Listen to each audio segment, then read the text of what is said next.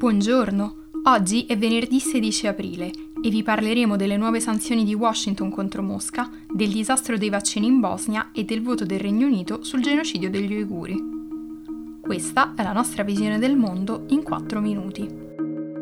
Gli Stati Uniti sono pronti ad annunciare nuove sanzioni contro la Russia come ritorsione per l'interferenza di Mosca nelle elezioni presidenziali, nelle presunte taglie sui soldati americani in Afghanistan e nelle campagne di spionaggio informatico come l'hackeraggio di SolarWinds. Fonti statunitensi hanno reso noto che 10 funzionari diplomatici russi verranno espulsi dagli Stati Uniti e fino a 30 organizzazioni saranno messe nella lista nera. Si tratta delle sanzioni contro Mosca più consistenti imposte sotto la presidenza Biden.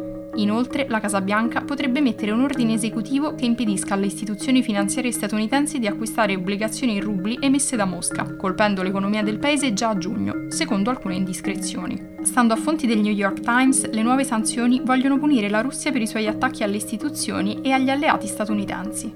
Alcuni funzionari russi hanno riso del provvedimento di Washington, ma il portavoce del Cremlino Dmitry Peskov ritiene che le sanzioni siano illegali e ha lasciato intendere che la Russia si vendicherà. Le sanzioni aggiungeranno tensioni alle relazioni tra Mosca e Washington. Dal mese scorso la Russia ha inviato sempre più truppe al confine con l'Ucraina, facendo temere che stia organizzando un'altra invasione come fece con la Crimea nel 2014. Martedì Biden ha chiamato Vladimir Putin per esortarlo a ridurre le tensioni con l'Ucraina e ha proposto un vertice in un paese terzo, ma il resoconto della telefonata fornito dal Cremlino è stato quanto mai gelido. L'amministrazione Biden aveva già emesso sanzioni contro Mosca il mese scorso per l'avvelenamento e l'imprigionamento del leader dell'opposizione Alexei Navalny. Il provvedimento includeva restrizioni sui visti, sull'esportazione di articoli che potrebbero essere usati per fabbricare armi chimiche biologiche e azioni mirate contro sette funzionari del governo russo. Parlando invece di coronavirus, in Bosnia e Erzegovina, uno dei paesi più problematici dei Balcani, la campagna vaccinale è iniziata a malapena e negli scorsi giorni ci sono state proteste violente nella capitale Sarajevo, dove la popolazione ha chiesto al governo di elaborare una vera strategia per combattere la pandemia. La situazione in Bosnia e Erzegovina è molto complessa anche a causa del suo assetto amministrativo.